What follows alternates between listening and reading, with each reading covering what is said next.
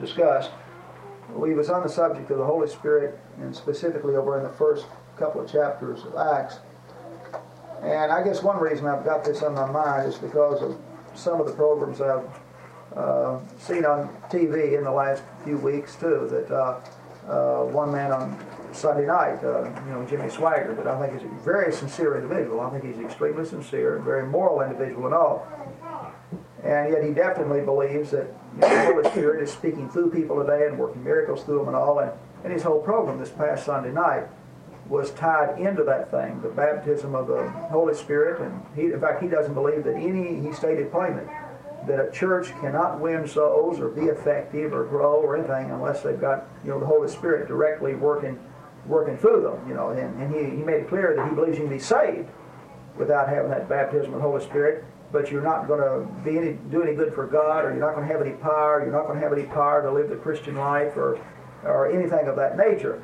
And by the time he got through, even though he would accept you as a saved person without all of that, if you was in a congregation and him believing that, you'd feel like definitely the low man on the totem pole if you didn't have what he's got. In other words, that when it came to, to serving God.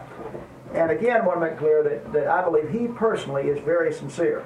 Now, I don't believe all that believe that are and everything, but I believe he is. He's, he's, he's very, very sincere, and I think he's doing a lot of good. That he's, it's sort of like we mentioned about fellowship, that, uh, that you can be wrong on some things and right on so many things. And he's right on Jesus, and he's right on salvation in Jesus, and he's right on morality, and he's doing a lot, doing a lot of good there. But I'd like to study that, and what I'd like to, the way I'd like to go at it is to look at some verses that people will go to when they talk to you today about the personal indwelling of the Holy Spirit and the baptism of the Holy Spirit and miracles and things of this nature. And then I'd like to look at what happens when we look at the total context of those verses. That uh, every statement is, first of all, a, a statement. But second of all, it, it's in a particular context, and then that context is even in a broader context. And so a verse in the Bible is, first of all, in a chapter, which is second of all in a book, which is third of all in the New Testament, which is in final analysis in the Bible. And so you, you have to look at it from the standpoint of that entire text to get a, to get a feel for it. And the first place I'd like you to turn to is over here in Matthew 10. And let's see. Matthew 10 and verse uh, 8. I believe I have here Matthew, Matthew 10 and verse 8. And then verses uh, 19 and 20. Uh, Mark, would you read that, please? Matthew 10 and verse 8, and then verse 19 and 20. Okay. The centurion replied, Lord, I do not deserve to have you come under my roof. Oh, wait a minute. Did I give you the right place? Matthew 10 and 8? Matthew 10 and verse 8. Oh, I'm in 8. Okay. 10 and 8. Heal the sick, raise the dead, cleanse those who have leprosy, drive out demons. Freely you have received, freely give. And then, Verse 19 and 20. okay. Um, but when they arrest you, do not worry about what to say or how to say it. At that time you will be given what to say, for it will not be you speaking, but the Spirit of your Father speaking through you. Okay, now notice the verse there, verse 8. Uh, the statement there, heal the sick, raise the dead, cleanse those who have leprosy, drive out demons. Okay. And then in verse 20, uh, 19 and 20 it says, don't even worry when you speak. The Holy Spirit will, will speak through you. Okay, then another passage. Turn over here at uh, Matthew 17 and 14 through 21. Matthew 17 and uh, 14 through 21.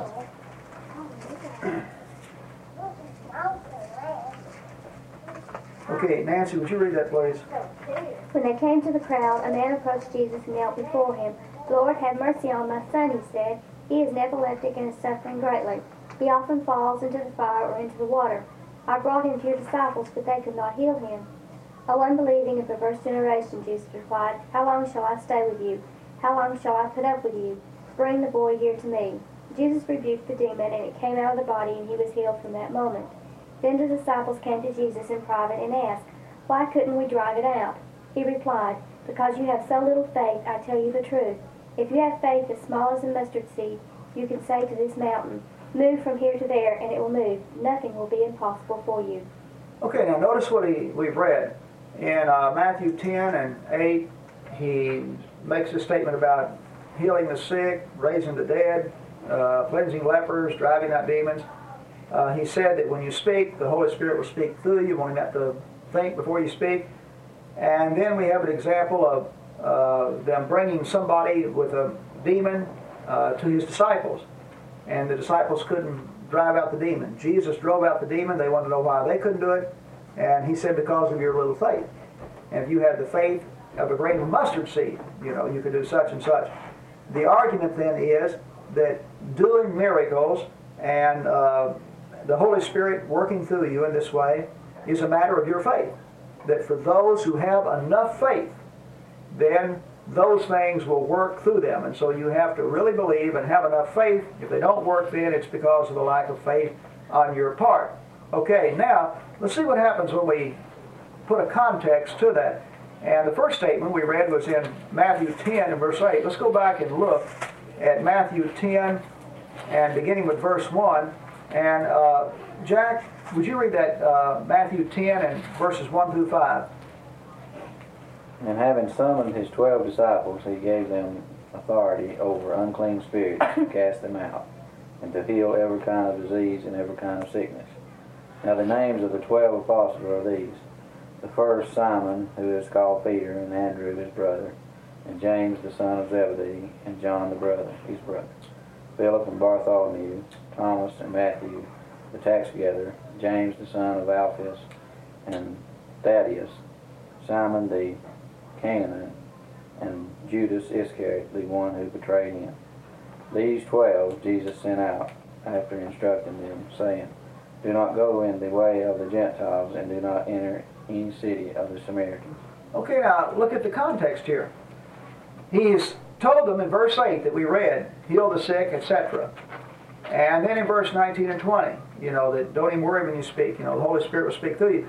But when we go back to the very beginning of the chapter, it says he called his 12 disciples and he gave them authority. It doesn't say that he called up uh, Jimmy Swaggart or, or myself or anybody else on this Bible. It says he called the 12 disciples and he gave them authority to drive out evil spirits and heal every disease and sickness. Now, the names, lest anybody have any doubt who he was talking about, the names of the 12 apostles. First, Simon, Peter, Andrew, James, and he names the 12 apostles.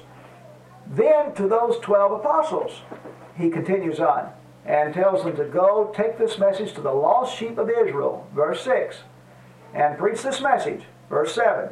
The kingdom of heaven is near. Then they were to heal the sick, raise the dead, cleanse and all. So, what you prove in Matthew 10 is that Jesus gave authority to the 12 apostles to go preach a message and then to prove that that message was from God by doing those miracles. And that he told the, Holy, the apostles that the Holy Spirit would speak through them. And they were going to be used in a special way. So it's one thing to read that as if he's speaking it directly to me. Another thing to look at the context and see that in context he's speaking directly to the 12 apostles. All right. Now another thing. Look at verse 8. If we're if we're going to have that for uh, for us today, it says, "Heal the sick, raise the dead, cleanse those who have leprosy, drive out demons. Freely you have received, freely give." Okay. Now, notice when he sent the apostles out, they could heal all sicknesses. In fact, that's the statement that's made over there when he first sent them, that they were going out and going to heal all sicknesses. And then he comes down and makes a statement here about uh, healing the sick, raising dead, cleansing those who have leprosy. Well, we know also, we'll find other lists where they also told them to give sight to the blind, and they did. All right, when the apostles went out, they did exactly the same kind of miracles that Jesus did. Jesus raised the dead, he gave sight to the blind. He cured leprosy. He healed all illnesses that was brought to him. When paralyzed people who had never walked were brought to him, and he told them to, to rise and walk immediately. Their legs were strengthened and they could get up and walk. Well, the apostles did the same thing. When we proceed through the book of Acts and the history of the early church, the Acts of the Apostles, we see them performing exactly the same kind of miracles that Jesus did. And we can see here that he gave them authority. Now, what we learn over in Matthew 17. Remember, they brought that person that was demon possessed to the disciples, and it was to the apostles. Well, first of all, we note that the people noted that there was somebody special about the apostles. Why, if all it took was just faith on anybody's part, why bring the man to the apostles? Why didn't, why didn't Jesus tell them that any one of you could do this? But he brought them to the apostles. But what we see is that even with the apostles, on the one hand, the apostles were given this authority, but that authority was conditioned on their faith in the authority. In other words, that he would work through, and that's why that Paul would make statements to Timothy like, "Don't neglect neglect the gift of the Holy Spirit that was in, within you, that it operated in conjunction with his faith." And so it was with the apostles that he told them they could do something. A good example of this is Jesus uh, appears to the uh, disciples, the apostles, out on the sea. And Peter makes a comment and says, If you are the Lord, then command me to come to you. And so Jesus said, Come. Now, normally, you can't walk on water. But he told Peter to come. And so Peter stepped out on the water and he was walking. But then it said that the wind, Peter began to notice that the wind was steering and the turbulence and all, and he got to thinking about the situation and he doubted and he began to sink. And Jesus reached down and helped him up and said, Oh, ye of little faith. So that Jesus gave them the authority to do things to back up the word that they were preaching so that people would believe it was from God. But that authority itself was conditioned on their faith. And so when I read that, that if you have faith you can do anything, I have to keep in mind that's true. In faith, I can do anything that God gives me the power to do. The question is, did God give Paul Cook or Jimmy Swaggart or Jimmy Bakker or Oral Roberts, did he give any of us the authority to raise the dead and give sight to the blind and to cure leprosy? Well, when I look at the people that propose to do these things, I see them doing things that they call healing. And I hear people giving testimonies. But I do not see any lepers that are cleansed. I do not see any blind people that are given their eyesight. And I do not, definitely do not see any dead people that are raised from the dead. In other words, that if those kind of things were done, we wouldn't even have an argument. There'd be no debate, no discussion, or anything like that. In fact, if you think about it, it's kind of silly to debate with somebody as to whether or not he could do these things because he ought to be able to settle the debate at any time. That's the way Jesus handled the debate. He just settled it by going ahead and doing it, and the doing of it was to produce faith in the first place. So we see that, that what happens is, uh, you know, a person sitting in the audience, and the preacher gets up there and, and says, you know, heal, heal and do these things, and the Holy Spirit will speak through you. And then he turns over here and reads a passage about if you've got enough faith, you can do it. But I think you see something entirely different when you look at the whole context, and you see that, that he has specifically called 12 apostles and sent them out to preach, and then has equipped them with these miracles and all. Another interesting thing to me is that he said, freely you have received, freely give. And it's no secret to anybody that a number of people that propose to do these things today have made a lot of money in the in the doing of it. Okay, now I'd like to come to a couple of other passages and see what happens when we let's come over here first to Acts 238.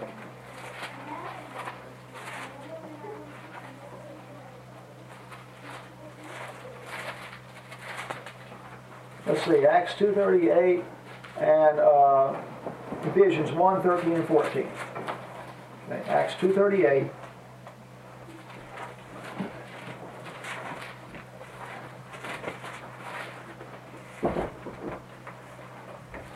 Okay, hold your place on Acts 238 and then flip over and get Ephesians 1, 13 and 14.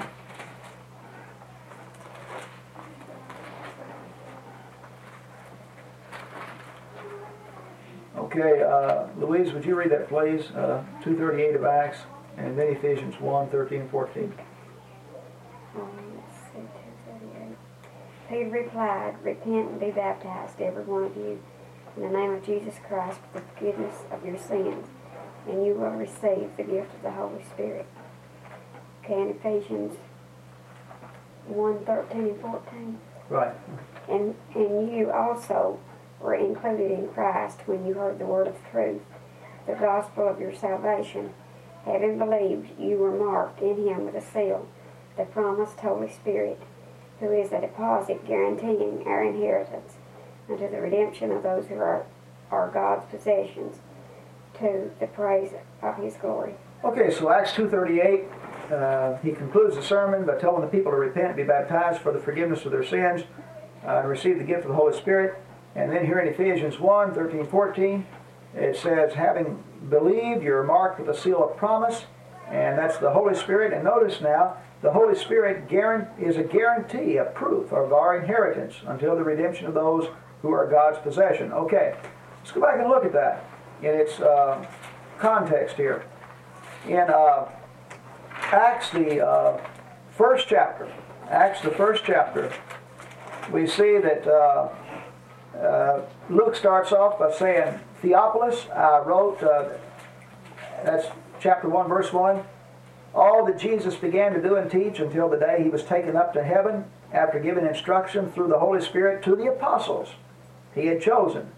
After his suffering, he showed him to, himself to these men and gave many convincing proofs. So that's to the, these men, that's referring back to the apostles. He appeared to them over a period of 40 days and spoke about the kingdom of God. Okay, now, when they met together, they asked him, Lord, verse 6, are you at this time going to restore the kingdom to Israel? And he continues on, and in verse 8, he says, You will receive, speaking to the apostles, you will receive power when the Holy Spirit comes on you.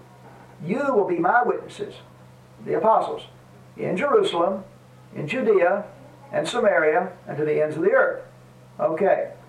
They go ahead, and, and we have another mentioning there. Uh, one is picked to place, replace Judas as one of the apostles, and it gives the fact that he had had to be one that had seen the Lord and, and been with him and was witness of his resurrection.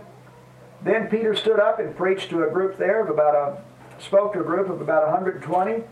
And then we come on down uh, to uh, verse 21 where Peter establishes the necessity of replacing uh, Judas as one of the apostles.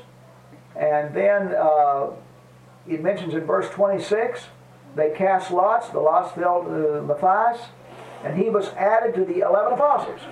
So we end, keep in mind that the book is not written in chapters and verses. We divide it up in that. So the lot, he's added to the 11 apostles.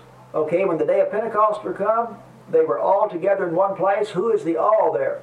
Well, his last, last people he's mentioned there is the 12 apostles. And that's the who Jesus has appeared to. All right, and then there appeared uh, uh, a blowing of a violent wind. And verse 3, there seemed to be uh, what seemed to be tongues of fire that separated and came down on, to rest on each of them. Who is the them there? Well, we're going to see that. All of them were filled with the Holy Spirit. And then in verse 5, they were staying in Jerusalem, God fearing Jews from every nation under heaven. And they each one heard them, verse 6, each one heard them speaking in his own language. So you got all these different people there, and everybody hears them speaking in their own language.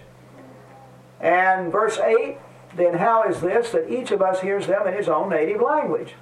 And it names all the groups of people there. Then in verse uh, 14, look at this. Peter stood up with the eleven and raised his voice and addressed the cloud. So we see here that it was the apostles that the Holy Spirit was poured out on, and then Peter stood up with the eleven. They were the only ones talking. And they began to address the crowd, and they're speaking in such a way that everybody is hearing them speak in his own language.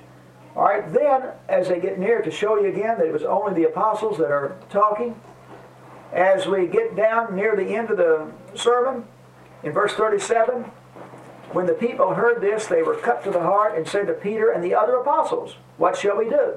So it's the apostles that are doing the preaching. The apostles have been baptized with the Holy Spirit. They're speaking to the people. They've got their attention. They're communicating to them in their own language.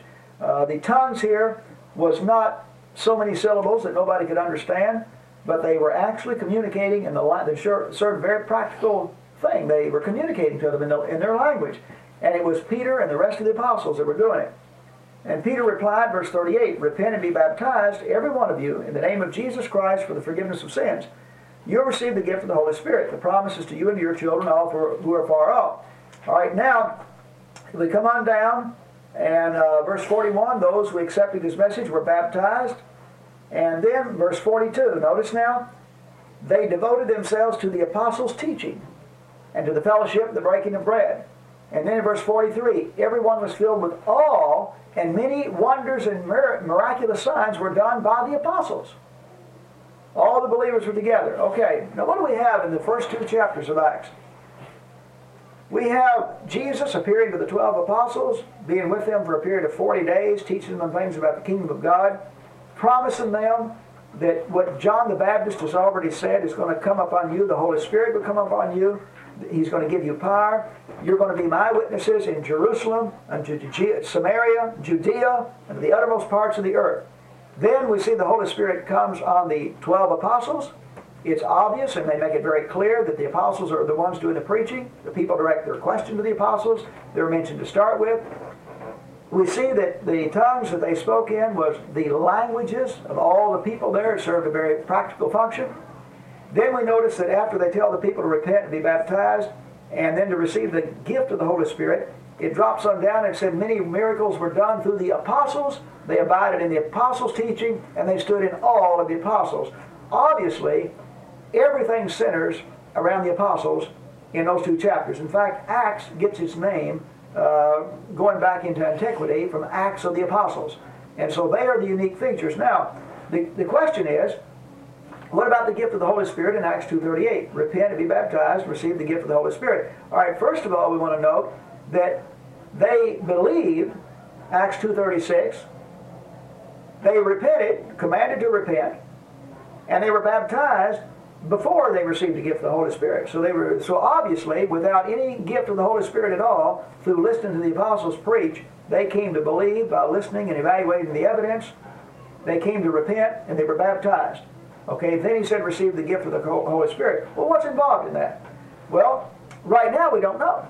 We're just at the second chapter. We, we don't know. We just know that they repented were baptized, received the gift of the Holy Spirit. But we keep reading. We get on over here to the Acts, the eighth chapter. Acts, the eighth chapter. And for the first time, we get some, as far as Acts is concerned now, we get some enlightenment about this gift of the Holy Spirit that people got after they were baptized. And so let's come to Acts 8, and beginning with verse 9. And let's see, Barbara, would you read that uh, 9 through 18? Now for some time a man named Simon had practiced sorcery in the city and amazed all the people of Samaria. He boasted that he was someone great, and all the people, both high and low, gave him their attention and exclaimed, This man is the divine power known as the great power. They followed him because he had amazed them for a long time with his magic. But when they believed Philip as he preached the good news of the kingdom of God in the name of Jesus Christ, they were baptized, both men and women. Simon himself believed and was baptized, and he followed Philip everywhere, astonished by the great signs and miracles he saw. When the apostles in Jerusalem heard that Samaria had accepted the word of God, they sent Peter and John to them. When they arrived, they prayed for them that they might receive the Holy Spirit, because the Holy Spirit had not yet come upon any of them. They had simply been baptized into the name of the Lord Jesus. Then Peter and John placed their hands on them, and they received the Holy Spirit. When Simon saw that the Spirit was given at the laying on of the apostles' hands, he offered them money, and said, Give me also this ability so that everyone on whom I lay my hands may receive the Holy Spirit. Okay, now look at what we've read. First of all, we gave two passages. Acts 2.38, repent and be baptized for the forgiveness of your sin, receive the gift of the Holy Spirit. And then Ephesians 1, 13 and 14, where Paul told the church at Ephesus that you have received this Holy Spirit and he is a down payment, he's a guarantee of the truthfulness and all of this, this message that you've received. We go back and we look at some context, and we see in Acts 1 and 2 that Jesus was speaking directly to the apostles when he told them that the, the, the fulfillment of John's promise, John the Baptist, who said that there would be a baptism of the Holy Spirit, was about to come on them. And he said, You're going to receive power. And we see that the apostles were to be witnesses of the resurrected Christ, that they not only were eyewitnesses, they were with him for three and a half years, they were eyewitnesses of his resurrection, they had been with him for 40 days after his resurrection, and he had taught them about the kingdom. Well, obviously, when they go out with this message, that's great, but who's going to believe it? So he says the Holy Spirit is going to come on you and give you power. And what was going to happen is that God was going to give the apostles not only the ability to go ahead and present the information, but he was going to prove and confirm that information with the miracles. So we follow on down and we find the apostles present that lesson. They present it in languages that they've never studied or learned. The crowd even recognized that these unlearned Galileans are speaking to us and everybody's hearing them in, in, in his own language. It's obvious that only, only the apostles are speaking. Then the apostles tell them to repent and be baptized for the remission of their sins, receive the gift of the Holy Spirit. Then we notice, though, that they continue in the teaching of the apostles. Obviously, everybody's not on par with the apostles. Then it says they stand back in awe of the apostles, and that many miracles were done through the apostles. So everybody's standing in awe. The question that remains is that when they were baptized and they were told they would receive the gift of the Holy Spirit, what exactly was he talking about? What was to happen to these people? Well, we read through the book of Acts, and the first place we come to that really deals with this is when we hit the eighth chapter. In other words, we have the telling of the, the gift of the Holy Spirit, but no real explanation of it.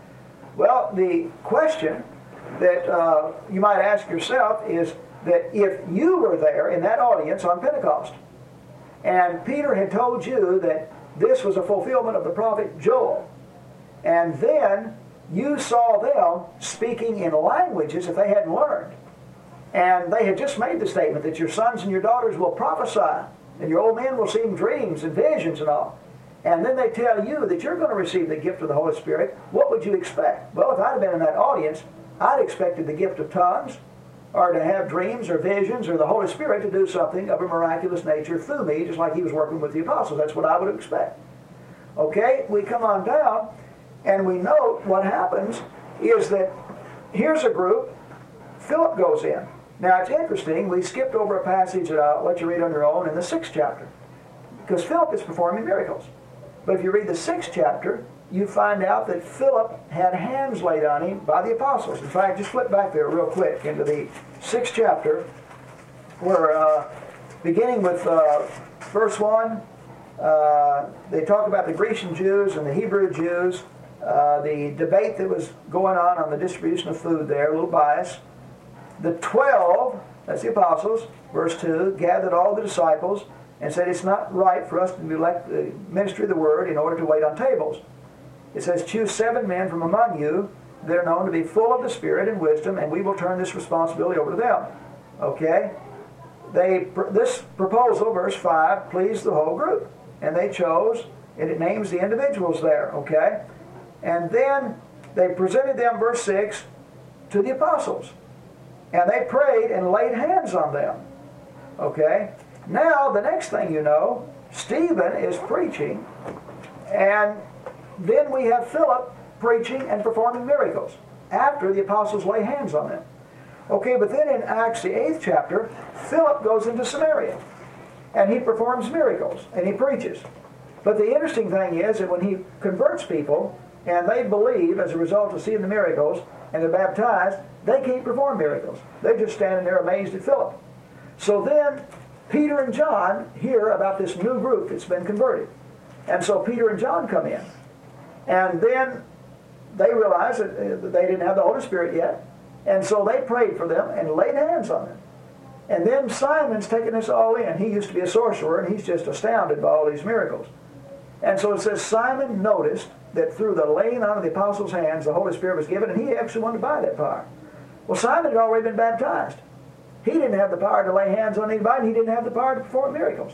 And Simon noticed that the only ones that could do anything were those that the apostles laid their hands on. What happened in the early church, they did not have the New Testament. It hadn't been written yet. And when they would go in and convert a group of people, the apostles would lay hands, and they were given the authority by God to impart these gifts of the Holy Spirit. Well, then the apostles had to be on their way. They were traveling all over the civilized world of that day. And so they would lay hands, and, and here is an individual that would have the gift of prophecy. He's going to do the preaching for that group. Here's somebody else that had the gift of miracles, somebody the gift of tongues, somebody the gift of interpreting tongues, uh, somebody the gift of knowledge or discernment. Between the group of these people with gifts, God would speak the word and then confirm the word. And that's the only way they had of getting this message of the new covenant because they didn't have a New Testament. It, had, it hadn't been written yet. And so God was communicating through these people as the Holy Spirit was, was speaking through them. And the apostles, everywhere they converted a group of people, they would lay hands on individuals and impart these gifts of the Holy Spirit. Now, let's come up to 19 of Acts and notice, remember the other passage that we had looked at was in Ephesians 1.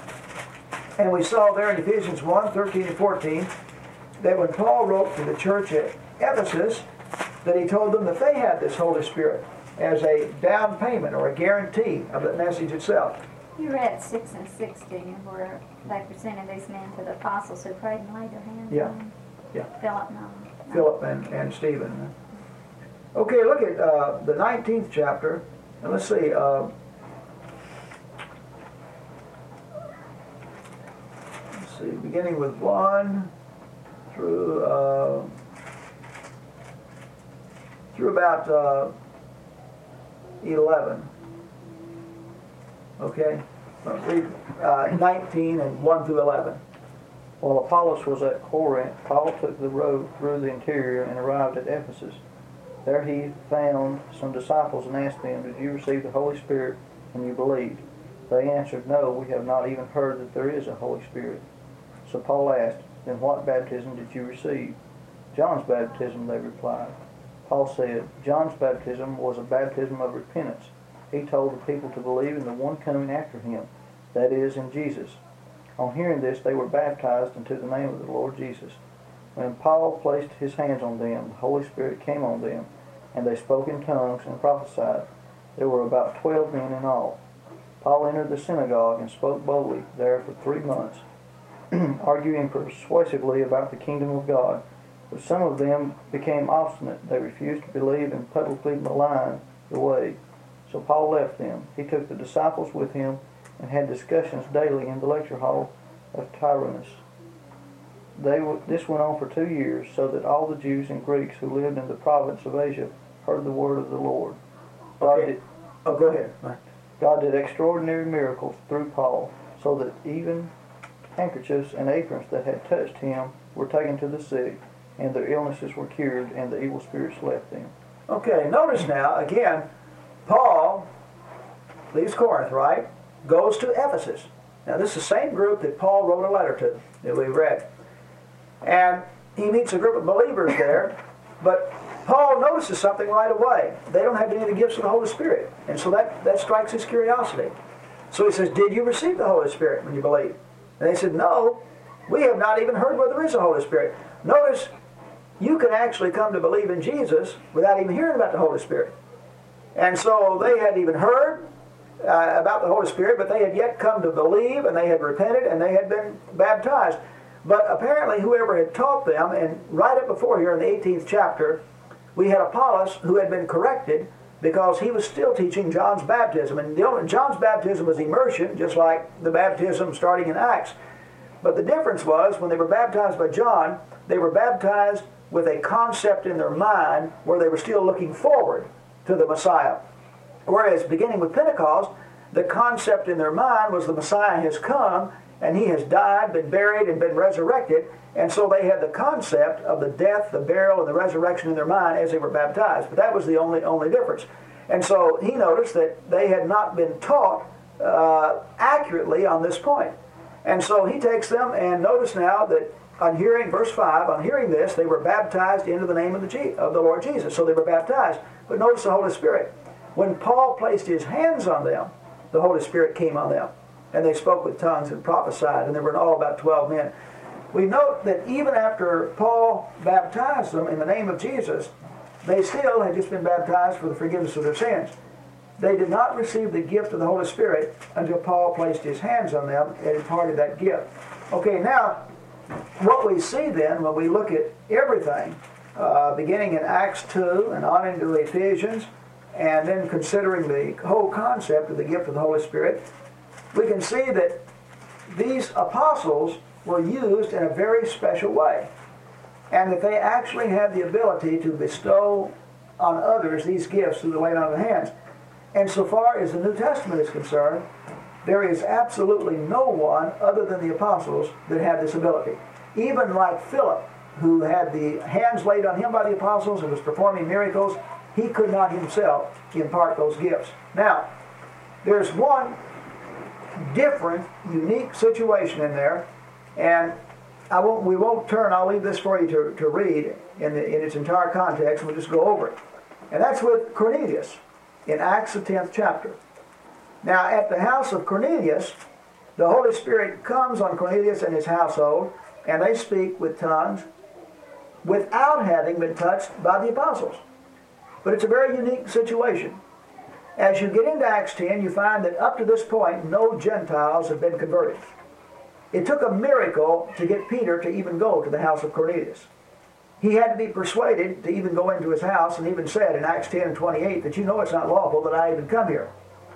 All right? He preached to them, and the people believed. But the problem is, he had some fellow Jews that did not want to baptize those Gentiles. And so then the Holy Spirit came on them. And then Peter turned to the Jews and says, Can you forbid the water now? That those that have received the Holy Spirit like us might be baptized. And of course, they stepped back, and then Peter commanded them to be baptized. All right, again, why were the gifts of the Holy Spirit there? We have the case of the first Gentiles being converted. And the gifts were poured out there as proof to the Jew that the Gentile was to receive the gospel. All right, now, as you get into the 11th chapter, from that point into the 15th chapter, Peter has to defend the fact that he has baptized Gentiles and that, and that the apostles are now going to convert Gentiles. And every time he talks about it, he goes back to that event that happened. In other words, that God's proof that the Gentiles was going to come in was the fact that the Holy Spirit was poured out. In fact, turn over here to uh, Acts, the uh, 15th chapter. And I believe it's verses uh, 7 through 9. And here they're having this big debate. It's over circumcision, but Peter's doing the talking at this point. It said, after much discussion, Peter got up and addressed them. Brothers, you know that some time ago God made a choice among you that the Gentiles might hear from my lips the message of the gospel and believe. God, who knows the heart, showed that he had accepted them by giving the Holy Spirit to them, just as he did to us. He made no distinction between us and them, for he purified their hearts by faith. Okay, now notice how their hearts were purified, is by faith. But why was the Holy Spirit poured out? The Jew did not want to accept the Gentile in on an equal basis. And so God poured the Holy Spirit out convinced the Jew that the Gentile was to come in. Okay, now from this point on, by the time we get to Acts 19, that group in Ephesus is Gentiles. And those people are converted, and the way they receive the Holy Spirit is by the Apostle Paul laying his hands on them. And that was true with each place that Paul went or any of the other apostles. And so you have two times where the Holy Spirit is poured out without laying on of hands of the apostles. Once at the very beginning on Pentecost, when the Holy Spirit was poured out on the apostles, just as Jesus promised them, because they were God's chosen instruments, they were going to write the, the New Testament, put their stamp of approval on these books, they were going to guide the, the development of the church, they were going to perform miracles to confirm the teaching. They also had the ability to impart these gifts through the laying on of hands. Then you have the incident after about the first eight years of the church. God now was ready for the Gentiles to come in. The Jews formed the foundation for the church. And so then Peter goes to Cornelius, the first Gentile to be converted, and he's very reluctant. And the Jews that are with him do not want to receive those Gentiles in. And so the Holy Spirit is poured out. Peter turns to his fellow Jews and said, Can you forbid water? That these may not be baptized who have received the Holy Spirit the same as we. And so the Holy Spirit was poured out as an evidence or proof to those Jews that the Gentiles would receive the gospel. All right, it never happened that way again to the Gentiles. In fact, over in Acts 15, about another seven or eight years later, when Peter is talking, he still has to go back to that event. In other words, it hasn't happened again. He has to go back to that event that happened seven or eight years before as proof that the Gentiles are coming in. You know that by my mouth that God said they were to receive it, and then God bore witness, and this event happened. And then when we come from Acts 15 on through the book of Acts, we get to Ephesus, and we have some Gentiles there converted by Paul, and Paul imparts these gifts of the Holy Spirit through the laying on of his hands. Okay, what we have then now as we proceed through the rest of the New Testament, when you get to Corinth, or to Thessalonica, or to any of these other places, you're dealing with a city where an apostle, like the Paul went to Corinth in Acts 18, and he did there what he did every place else. He always imparted these gifts through the laying on of his hands. And so then Paul writes a letter to the church at Corinth. And when you read about those people at Corinth, those miraculous gifts, they also had something else that you and I have don't have today. Paul had started the church at Corinth.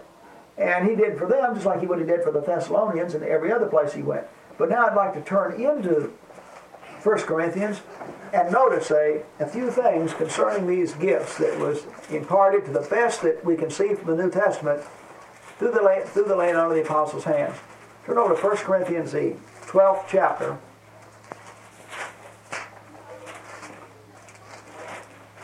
Okay, now look at the uh, gifts here. Verse 7 of chapter 12. Uh, to each one, the manifestation of the Spirit is given for the common good.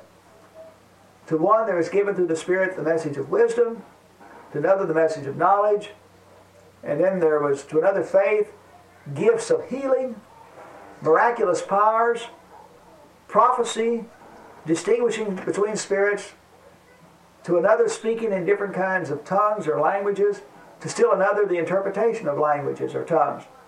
All these are the work of the one, the same Spirit. And He gives to each one just as he determines. All right, then he goes ahead to explain that just as the body is one body with many members and they serve a function for the good of the body, that was the same as the church there. They had a lot of members and all these gifts, but the gifts were not for the glorification of any individual. It was there to serve a function within the body in conjunction with these other members of the body. All right, what was happening at Corinth, these people that had these gifts are kind of showing out a little bit.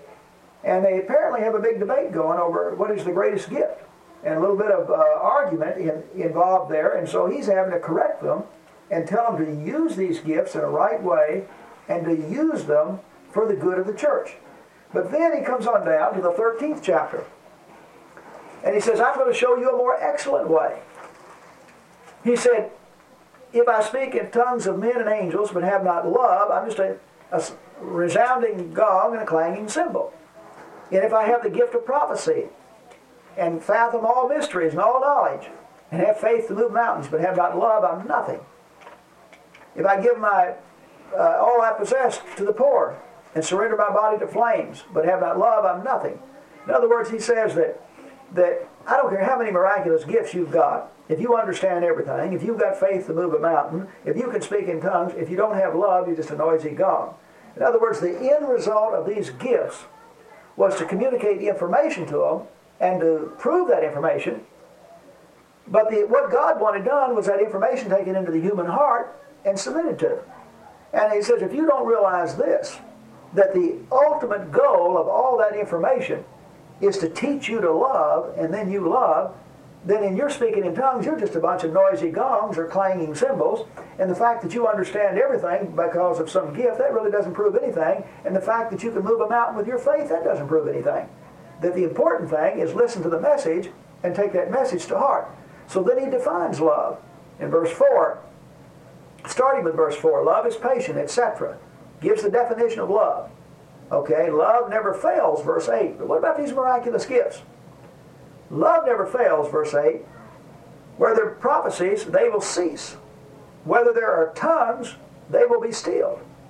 Whether there is knowledge, the gift of knowledge he's talking about here in its context, it will pass away. Knowledge will always be here, all through eternity.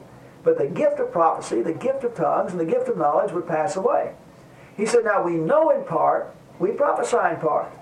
But when perfection comes, that which is imperfect will disappear. All right, now, I'd like to read the definition of that word perfect, and I'm reading from Vine's Expository Dictionary. It's a verb to bring to an end by completing or perfecting. Okay? It means perfect in the sense of being complete. So, what he's saying is that at this time, we have imperfect information. We have incomplete information. And so this prophet is given a part of the truth, and this prophet is given a part of the truth. Paul was writing, James was writing, Peter was writing. But when you had the complete, when complete truth had been revealed, then the need for these gifts would be done away with. And so they were going to cease. And what he does, he compares the church at this stage to a child. He says, When I was a child, I talked like a child, I thought like a child, I reasoned like a child. When I become a man, I put away childish things behind me. Now, right then, when Paul is speaking, we see but a poor reflection as in a mirror. Then we shall see face to face. Now I know in part. Then I shall know fully, even as I am fully known. And now these three remain faith, hope, and love, but the greatest of these is love. Right at this point in the church, remember Jesus told the apostles that the Holy Spirit would guide them into all truth. And truth was to be given gradual. In fact, he said, I didn't teach you all truth because you were not yet able to bear it. In John 16, 12, and 13. And just like the, the great truth about the uh, Gentiles coming in, it was eight years after Pentecost before God revealed that. And even then, it took all kinds of arguments and debates with the Jews to get that point across. It took a lot of debating and a lot of argument to convince the Jews that the law of Moses was nailed to the cross and that you couldn't bind circumcision and things like that on, on people today. So truth was given in a gradual way. So at the time that Paul writes this, these people have not yet come to a conclusion with all the truth. They don't have all the facts. They can't sit down with everything like you and I have got now. In fact, we can only speculate at what the Corinthians had from the best that we can figure out. All they had was 1st and 2nd Corinthians at that time. And Paul's answering specific questions that they actually have when he writes to the Romans. The indication is that they've never received a letter from an apostle. That he's that's the reason he explains so much in detail the Christian system and all. And so all of these people are getting these letters, and then over a period of an entire generation, these letters will be copied, and we get to the end of the first century before we find any church with all of the letters. And so God is revealing truth through the Holy Spirit, but his goal is to eventually reveal all the truth. And then they would have all of that truth. But he tells them here that one thing they need to keep in mind that the miraculous gifts were not an end within themselves, they were means to an end. The end, in the final analysis, that people might realize that the greatest thing in the world is love. That's it. The, the greatest accomplishment of any Christian is to love. And whenever enough truth had been revealed, and God had dealt with all their problems, and was able to convince people of that great truth, uh, and all of this is confirmed, then these gifts would have served their purpose. Now, he comes into the 14th chapter, tells them to follow the way of love eagerly, tells them to desire spiritual gifts, especially the gift of prophecy. Now, I want to look at this because I want you to note how different what he says here is from those that claim these gifts today. He said, Anyone who speaks in a tongue does not speak to man, but to God. Indeed, chapter 14 and verse 2. Indeed, no one understands him. He utters mysteries with his spirit. But everyone who prophesies speaks to men for their strengthening and encouragement. Okay, he who speaks in a tongue edifies himself. But he who prophesies edifies the church. I would like every one of you to speak in tongues, but I would rather have you prophesy. He who prophesies is greater than one who speaks in tongues. Notice now, unless he interprets, so that the church may be edified. Now, brothers, if I come to you and speak in tongues, what good will I be to you? Unless I bring you some revelation or knowledge, of knowledge or prophecy or word of instruction. Even in the case of lifeless things that make sound, such as the flute or harp, how will anyone know what tune is being played unless there is a distinction in the notes? Again, if the trumpet does not sound a clear call, who will get ready for battle? So it is with you. Unless you speak intelligible words with your tongue, how will anyone know what you are saying? You will just be speaking to the air.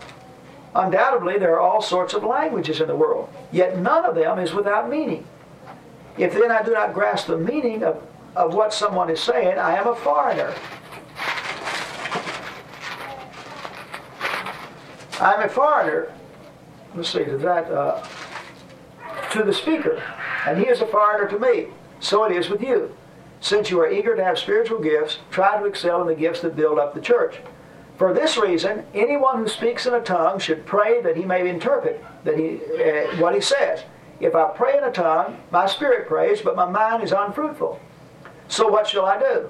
I will pray with my spirit, and I will pray with my mind. I will sing with my spirit, but I will sing with my mind. If you are praising God with your spirit, how can one who finds himself among you who do not understand say amen to your thanksgiving since he does not know what you're saying? You may be giving thanks well enough, but the other man is not edified. I thank God that I speak in tongues more than all of you. But in the church, I would rather speak five intelligible words to instruct others than 10,000 words in a tongue. Brothers, stop thinking like children. In regard to evil, be infants, but in your thinking, be adults. Through the law it's written, through the men of strange tongues, and through the lips of foreigners I will speak to this people. Then look at verse 22. Tongues, then, are a sign not for believers, but for unbelievers. Prophecy is for believers, not for unbelievers. And then he goes on, if the whole church comes together, and everyone speaks in tongues, and some who do not understand, or some unbelievers come in, will they not say that you're mad? But if unbelievers or someone who does not understand comes in while everyone is prophesying, he will be convinced by all that he is a sinner and will be judged by all. Verse 26, when we, what then shall we say, brothers? When you come together, everyone has a hymn, a word of instruction, a revelation, a tongue, or an interpretation. All of these must be done for the strengthening of the church. If anyone speaks in a tongue, two or at the most three should speak, one at a time. And someone must interpret. If there is no interpreter, the speaker should keep quiet in the church and speak to himself and to God. Two or three prophets should speak, and the others should weigh carefully what is said. If a revelation comes to someone who is sitting down, the first speaker should stop. For if you for you can all prophesy in turn, so that everyone may be instructed and encouraged. Notice now, the spirits of the prophets are subject to the control of the prophets. God is not a God of disorder, but of peace. As in all the congregations of the saints, women should remain silent in the churches. They're not allowed to speak, but must be in subjection, as the law says. If they want to inquire about something, they should ask their own husbands at home, for it's disgraceful for a woman to speak in the church.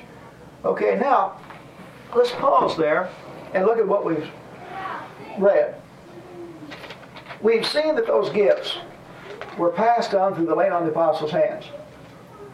We have recognized that, that they were at a time when they didn't have the New Testament, hadn't been written yet.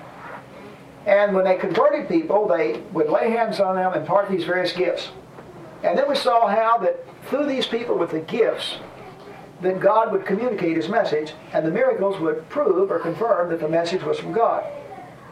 When Paul writes to the church at Corinth, we see that those gifts are under the control of those who have it, so much so that they can actually misuse it.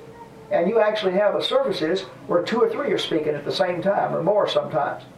So Paul rebukes them. Now, the first thing he does to them is he lets them know that gifts are a means to an end. That the ultimate goal of God is that all Christians come to love. That's his goal. That's the mature, complete, perfect individual. When you reach that point where you realize that the end result of all God's teaching is to get you to love. And to the degree you fulfill it, to that degree we're fulfilling the plan of God.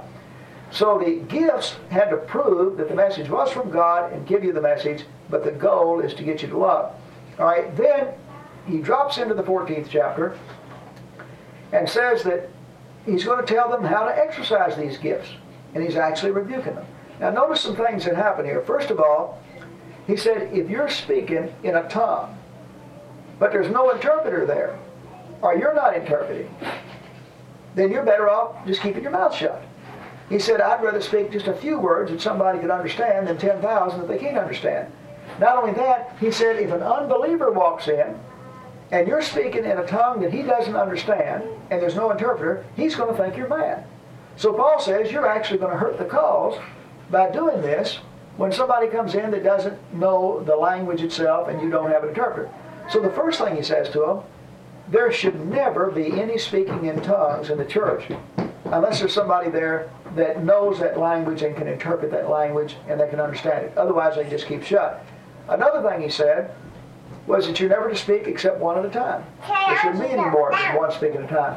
Another thing he said, that dealing with their public assembly there, when they were come together, that women were not to be speaking at all in that situation. In fact, he wrote Timothy and told him that uh, the that the woman was not to teach or exercise authority over the man. In other words, we find women with the gift of prophecy and the other gifts and the gift of tongues and all, but it, when it came to a public assembly where it may be used in such a way as to convey any authority over the man and all, that they were restricted in that realm. And so he told them that in, when you come together as a church, an assembly, that you're to keep silent. He told Timothy the same thing, to tell the women that they're not to teach or to exercise authority over the man. All right, now, compare that with what goes on in the name of Holy Spirit gifts today.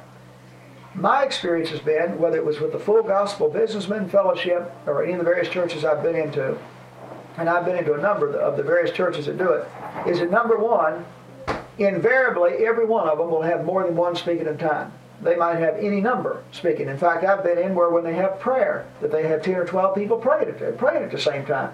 Well, he's, he's saying right there, number one, that you need to have, when you have prayer, do it, or speaking, either one, do it one at a time, so that what you're doing can be understood. And he said that you shouldn't be praying in a tongue.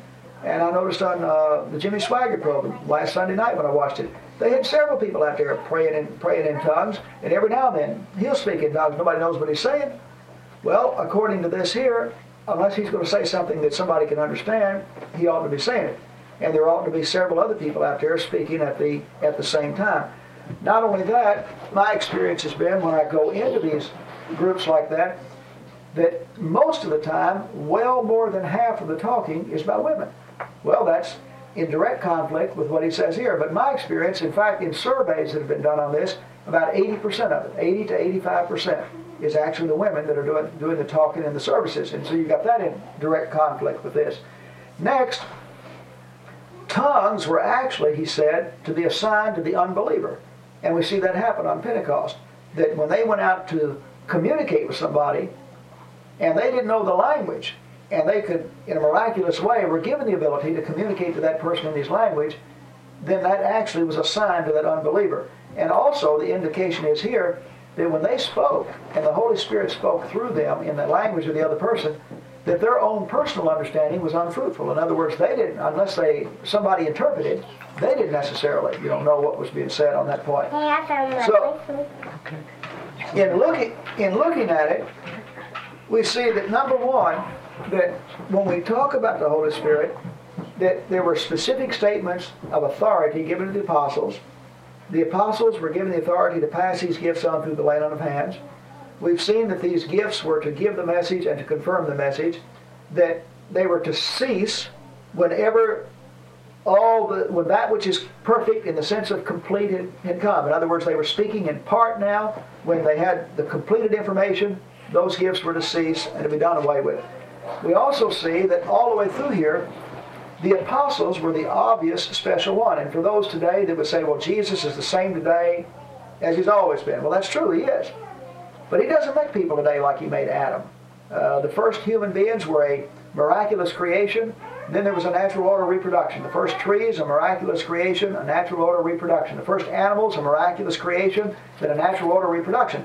The first time that God gives His Word, obviously it has to come in a miraculous way. But then once it's given, then there's a natural order of reproduction, so much so that Jesus would say the seed of the kingdom is the Word of God. Now, turn over to one other passage here in uh, Ephesians. And I want to note here that in the early church, in the first century, that here is a church where they have those gifts of the Holy Spirit that we read, have read in Ephesians 1. But I want to note that even in this context, that even with those gifts, that the apostles still were the ones that were used in a very special way. And that the others had to defend, depend on the apostles for new revelations and for the authority for whatever it was that they believed in all. Uh, Nancy, would you read that chapter 3, uh, 1 through 5, please? For this reason, I, Paul, the prisoner of Christ Jesus, for the sake of you Gentiles, Sure you have heard about the administration of God's grace that was given to me for you. That is, the mystery made known to me by revelation, as I have already written briefly. In reading this, then, you will be able to understand my insight into the mystery of Christ, which was not made known to men in other generation, generations, as it has now been received, been revealed by the Spirit to God's holy apostles and prophets. Okay, now notice what he says, verse 3 this mystery. What is a mystery? It just means you don't have all the facts about something. When you get all the facts, it's not a mystery anymore. So the fact that the Gentiles were to be equal with the Jew was a mystery to the Jew. They didn't understand it, they didn't have all the facts. He said, This mystery made known to me by revelation, as I have already written, okay? Notice what he says in verse 4 In reading this, then, you will be able to understand. How were they to get their understanding? In reading this right here. My insight, Paul's insight, into the mystery of Christ. It was not made known to men in other generations, but it's now been revealed how? By the Spirit to who? To God's holy apostles and prophets. And then what was the mystery? That the Gentiles were to be heir along with Israel. So what we have Paul saying is that the Holy Spirit was speaking through the apostles and those chosen prophets. And he said, writing to the church there, when you read this information, then you will understand this mystery that's been revealed to me and now I'm writing to you. So we get our understanding by reading the information that the apostles wrote under the guidance of the Holy Spirit. And there were others, like Luke wasn't an apostle, for example. But Luke, all Luke would have needed to write his gospel was the gift of discernment. That's it. He tells you at the very beginning that he has talked with all the eyewitnesses, he's read the other materials, and he's pulled it together like a historian. All in the world he needed was the gift of discernment just to make sure that he was accurate and put nothing but truthful information into his, into his letter. But that's all, all he would have needed in order to write that book. And the same is true with other eyewitness material. If you're writing eyewitness material, you don't need the Holy Spirit to dictate every word to you. You just need to be sure that you're putting it down in a right and a correct way. And so when you read eyewitness material in the Bible, you read it from that individual. And the Holy Spirit is actually using him, using his vocabulary, using his personality, and using him as a witness to write this particular material. And so what kind of gift you needed depended on the circumstance. Uh, another passage that's used is the one in uh, 1426 of John. And it says there that the Holy Spirit will bring to your remembrance all I have said to you. Well, number one, Jesus never said anything to me. So if the Holy Spirit's going to bring anything to my remembrance that Jesus said, it'll have to bring it to my remembrance after I read it in here. But my personal experience is, first of all, that the only thing I remember in here is what I read several times and look over in a very careful way. And uh, for example, in preparation for our study tonight, I've studied this material any number of times. But I sat down and, and took about an hour to go down there tonight and reread all these verses and put the entire setting and make a few notes and, and get that fixed in my mind. And even though I've read it a multitude of times, that uh, it would not come out in an orderly, organized way with one point leading into another, except I did some thinking about it and check, checking over it in advance. Okay, so he makes that statement to the apostles, but we go back again and we can look at the context. Now, for because of time, you know, I won't. We've already hit you know a whole lot tonight, but if you go back, and chapter 14 really starts in chapter 13, and that's where the disciples, the twelve apostles, go with Jesus to eat what we call the Lord's Supper, and Jesus washes their feet and sets this example for them in the 13th chapter, and this whole context of the 13th through the 17th chapter there every single solitary word that is said is said either from Jesus to the apostles or the apostles to Jesus. There's nobody there. And so when Jesus makes a statement in 1426, he's talking to those 12 apostles and he's told them this great mission that he has for them. But he knows that they're apprehensive. I mean, can I remember everything? Am I going to be adequate to the job? He says, don't worry about it. I'm not going to leave you like orphans. I'm going to send you a counselor. That word counselor or comforter, as it's translated, is a Greek word that would be used in the sense that we would call an attorney or a lawyer today. An attorney is somebody that knows the law and he gives you advice. And he might prod your memory a few times, just like when we see people on the witness stand and they've got their attorney sitting right next to them and he prods their memory, uh, tells them when to speak and when not to speak. Well, that was the that was the same word that was used when Jesus promised the Holy Spirit to the apostles. It's going to be like you having a, a lawyer with you all the time. And so he said, He'll give you a, a remembrance of all that I've said. Then he continues on and tells them in Acts the 16th chapter that I didn't teach you all truth because you were not yet ready for it. But the Holy Spirit will guide you on into all truth. So the apostles have been told that the Holy Spirit would give them a remembrance of all Jesus taught them, and then he would guide them on into all truth. When you get over to Paul's letters, you're going to have Paul sometimes making a statement that the Lord said, Now I say such and such, and I have the Spirit of God. And he made a distinction on something that Jesus had already said and something that Jesus had not dealt with. For example, in that, in that 1 Corinthians 7, Jesus never dealt with the subject of marriage between believers and unbelievers because Jesus lived and died under the law of Moses. The gospel had not yet gone to the Gentile, and there was no need in even dealing with that subject. Now the gospel goes to the Gentile, and that becomes a big question. The marriage between believers and unbelievers and pagans and all. And so Paul, in that entire discussion, he makes clear the part that Jesus has already said, but then now I say this to you. For example, they wanted to know what happened when a believer was married to an unbeliever. And this unbeliever left because of the fact you were a believer. In other words, here are two pagans, one is converted. And this pagan says, I'm not going to live with you, you know, or as a, as a Christian. I didn't marry any Christian. And so Paul answered that, and he says, first of all, you want to win that person, and you don't leave them. But, he says, if the unbeliever leaves you, you're not under bondage to that person. You're a free.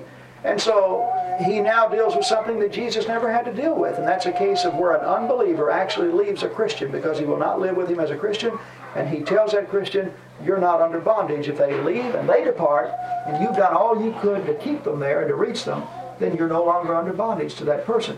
Well, if you read that context, Paul makes it very clear that he's giving them something that Jesus did not utter. This is part of this truth that the Holy Spirit is guiding them into. So, again, though, when people use that verse and apply it to themselves, the context is one of where he is speaking directly to the apostles. They may as well go back to the Old Testament and read where God was speaking to Moses and apply that to themselves. God was speaking to Moses, or God was speaking to Noah, or God was speaking to David. And in the New Testament, Christ speaks through the apostles and then those chosen prophets and all that they laid their, laid their hands on. And I think also to conclude, a thing to keep in mind is that the miracles that they confirmed that message was not a matter of healing somebody in a way that, that they told you that I've got this hurting and I no longer hurt anymore, or I've got such and such, and you're sitting there with no way of verifying it or checking it out whatsoever. The miracles was going in among a large group of people and taking totally blind people and giving them their sight, taking totally lame people and having them get up and walk, taking totally dead people and raising them from the dead. Friday.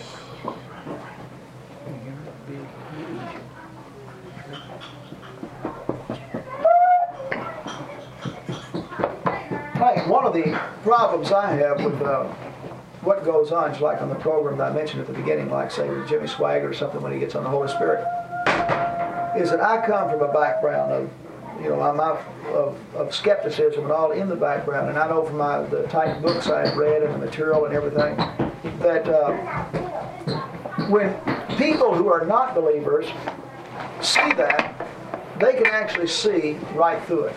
In other words, they're not, it's, it's people that are already believers and all in that, that believe that. But then what they do, these people are not students of the Bible. So before they even come to the Bible, they're prejudiced. And, and they think, well, if Oral Roberts can get up here and do all these fake things that I can see right through, well, then obviously 2,000 years ago, those people were just as gullible, just as naive, and the same thing happened.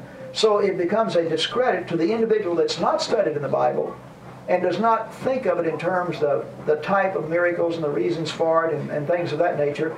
It actually becomes something that is a mark against Christianity. And also, like Paul said, even when they did speak in tongues, when somebody comes into a service who's not a Christian, and you've got people wandering all over the place and, and speaking in syllables and things like that, and everything just seems to be uh, chaos from a standpoint of getting information into somebody's mind, that's going to, if a person has that background, that's fine. But if he don't, it's probably going to run him off.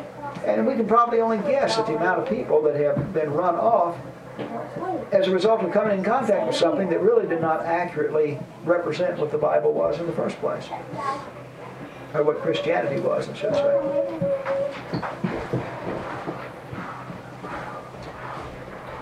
What it was all for to start with was to prove the one that was doing those miracles was sent from God and to prove that what he's saying. But if you just think about it, everybody that was healed, I mean, well people don't die. Well, that everybody, every one of those people are dead. So obviously they all got sick again.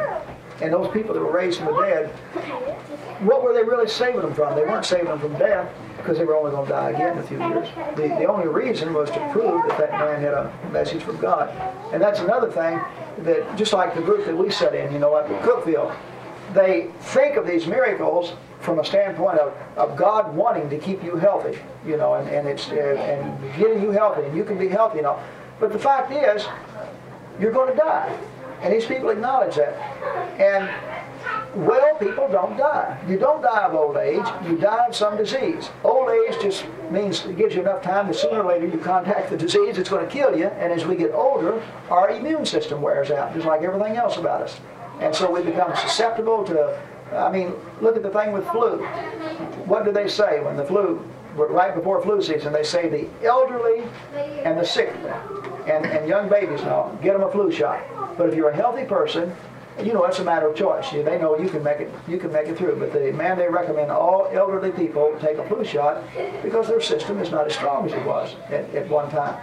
So when they say that, they actually have a contradiction because every last one of them they're going to die, and they've got to, they've got to get sick to die. And uh, just as the group that we, when you look at them, at 55 years of age, they just they look like everybody else at 55, and at 60, and at 65, and 70. And in the final analysis, uh, my experience has been, and, and just observation, if the people that claim those miracles are any healthier than others, I can't see it. You know, I know the ones that we know here that that are tied into that, and they have high blood pressure and various other type problems, and sometimes they even sneak and go to the doctor and all, but uh, they have the same problems that, that, that everybody else. In fact, when the government looks at religious groups, there's a lot of studies going on. The two groups that are being studied by the federal government right now, because they are healthier than other groups, is the Seventh-day Adventists and the Mormons. Well, it's not because of anything miraculous. Both the Seventh-day Adventists and the Mormons put a tremendous amount of emphasis on diet and a healthy lifestyle, and it shows. The, uh, uh, it's a matter of statistics that Seventh-day Adventists and Mormons have less than half the cancer rate and the heart attack rate and live longer than the average person in the population. So obviously there's something to a healthy diet, and, and, and, and a Seventh-day Adventist or Mormon, either one would tell you that uh, that's how they've achieved that, is through their, their diet and their healthy lifestyle. Let me ask you, in the, the writings of, about the early church, you know, after the, the Bible was finished, the New Testament was finished, is there any references made to the works of the Holy Spirit after that? After the apostles, you there's no there's no mention, and then you come down for a period of years, and you begin to pick up. But it's never raising the dead. In other words, after the apostolic age, you don't have any more raising the dead or anything. Oh, there's claims, just like you have today. But you don't have anything verified or anything like that when it comes to raising the dead, giving sight to the blind, or, or any of that kind of thing. You know, that you just have these individuals, like all through the years, the Roman Catholic Church makes these claims. But they've got a pope every, I'm 48 now, and ever since I've been an adult, I've kept up with their popes. And if there's any one of them that's ever raised the dead or gave sight to the blind or anything, I don't know anything about it. And the same is true with the, the group that call themselves apostles in Salt Lake City. You know, that if they do anything, uh, today our news is so such that if you gave sight to a blind, it'd be in the newspaper, or, or any of those, or cured a, man, look at the leper colonies that we've got today. And uh, look at all the places where they're dying of various diseases. And uh, in fact, you know, the interesting thing, Jimmy Swaggart, two weeks before this one, that I heard him last week, he was in some country in South America and you know what he was doing when he was preaching? Preaching through an interpreter. I couldn't believe it. I thought, I, he, he claims that gift. And he was speaking in English, then you had to wait. In fact, I only watched about a third of the program because it's not, it was, it was too slow. You know, you got to speak and then wait for this guy to interpret and I can't understand what he's saying. And then he, it's, it's just makes for a real slow process, you know. And I thought, man, if ever there was a chance to use this gift of tongues, that should have been it. But he was sure speaking uh, through, an, through an interpreter. So that's a sure sign that he doesn't have what he claims to have. Right. He might speak in something, but he obviously does not. If ever he was going to use it, that's the way the apostles used it. Uh, that would have been the way. Uh, so far as the gifts down through the years, there's some very interesting study that you might do on pagan religions. That the pagan religions, even at the time of Jesus and before, they spoke in tongues. They claimed all these miracles and things.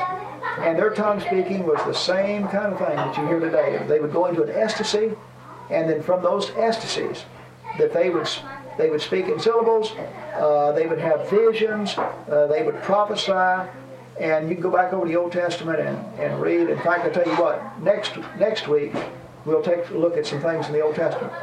They had all of that in the Old Testament. They always had prophets who claimed that they were speaking by God and who proclaimed miracles and everything, and then they were always in contention with the true prophets like Isaiah and all. But they, there's, they, those people have always been there. And like I said er, at the beginning, that many, many, many, maybe even most of the people involved in that are very sincere. Your mind operates on what it believes is right, whether or not it's right. And if, if you walk out in the dark and there's a stick over there and, and somebody's convinced you that that's a snake, your heart is going to beat faster and you're going to react to it. In fact, uh, Barbara was reading something the other day. Let me see if I it doesn't go across. Uh, yeah, somewhere in this here on how to win over your emotions. And in showing the power of the emotions, he gave an example of where people who had been bitten by snakes in some countries where there's a lot of poison snakes, and they believed it was a poison snake, that they actually foamed at the mouth and began to draw up and have all the effects. And as soon as they became convinced that it was not a poison snake, it was all over.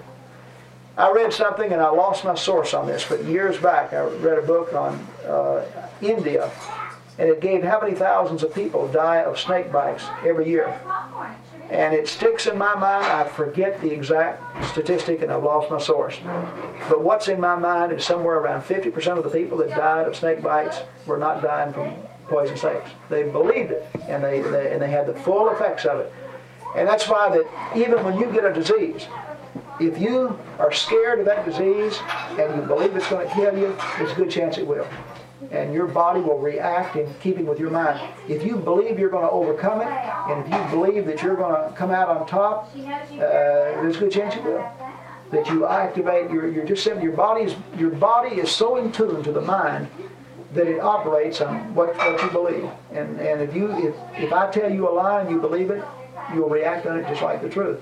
And so when these people go, and the preacher says such and such, if, if the background is such and all that they believe that, they will react in keeping with that belief. And just like when I went to the Full Gospel Businessmen's Fellowship, and I went forward, and he came over and laid hands on us, laid hands on a bunch of them at the same time. Well, I was the only one that didn't speak.